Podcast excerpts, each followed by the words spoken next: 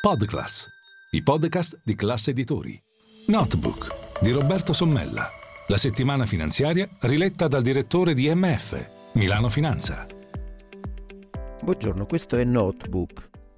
L'Europa torna a essere un treno che va all'incontrario se dopo tre anni di emergenza pensa ancora al rigore dei conti e non alla crescita per 500 milioni di cittadini, di cui 300 hanno la moneta unica. Solo così si può spiegare la scelta di rivedere il patto di stabilità in un momento in cui dopo Covid, lockdown e una guerra in Ucraina ancora in corso, tutto servirebbe meno che rimettersi col goniometro su deficit, debito e PIL.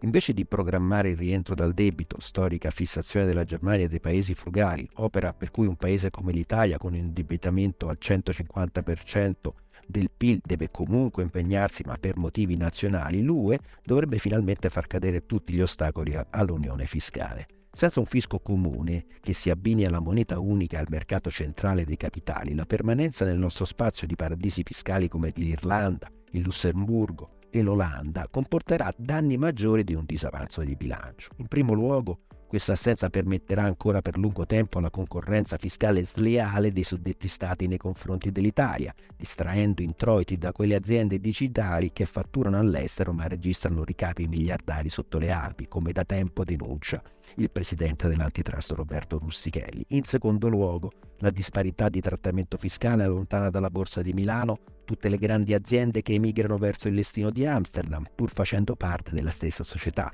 Euronext. In terzo luogo, non avere ancora aliquote uniche per la tassazione del reddito aziendale comporta che non ci sarà mai spazio per arrivare alla redazione di un bilancio federale, passo fondamentale per una vera integrazione europea dopo l'emissione di debito comune con il Next Generation EU. Il costo di questa concorrenza fiscale sleale è enorme per l'Italia. Negli ultimi cinque anni l'Agenzia delle Entrate ha siglato accordi con numerose società multinazionali, riscuotendo alcuni miliardi di euro. Tra i grandi presunti evasori, ma sicuramente illusori, che hanno fatto pace con il fisco italiano, si trovano appunto quelle aziende digitali che godono dei paradisi fiscali denunciati da Rustichelli, Apple, Facebook, Google, Amazon fatturano come un paese e valgono in borsa metà del PIL europeo.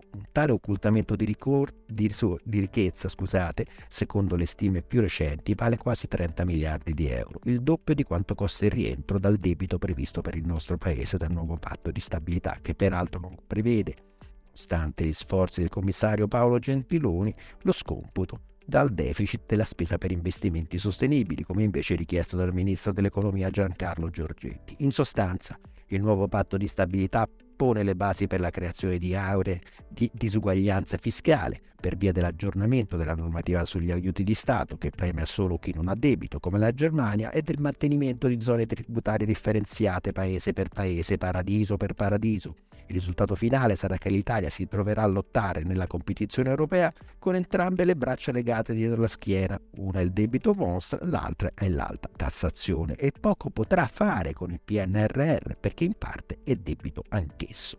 Questa gabbia preparata per l'Italia, che si è mostrata molto più resiliente del previsto dopo la pandemia e durante il conflitto, si erge in presenza di un aumento dei tassi e di messaggi molto chiari di attenzione lanciati dalle agenzie di rating come Moody's, che minacciano di abbassare il voto sul debito nazionale. Sorvolando sul fatto che sarebbe stato meglio che il nuovo patto di stabilità venisse siglato dalla nuova Commissione e del nuovo Parlamento UE che si insiederanno nel maggio del 2024, l'Italia ha forse una via d'uscita per rompere questo accerchiamento fiscale. Nell'ambito della riforma fiscale approvata dal governo guidato da Giorgia Meloni, si sta studiando il modo di inserire una norma che attiri lo stabile insediamento delle grandi multinazionali, comprese le big tech, nei nostri confini nazionali, applicando una tassazione di vantaggio, così come si è fatto con alterne fortune, con la flat tax per i milionari che hanno preso la residenza da noi. La costruzione della legge attira Apple in C e nelle mani del viceministro dell'economia Maurizio Leo e rappresenta una misura innovativa che può spiazzare gli altri paesi concorrenti, sicuri che in Italia non si muova nulla. È il momento di smentire questo luogo comune. Questo è Notebook invece. E io sono Roberto Sommella e vi auguro una buona giornata su Milano Finance.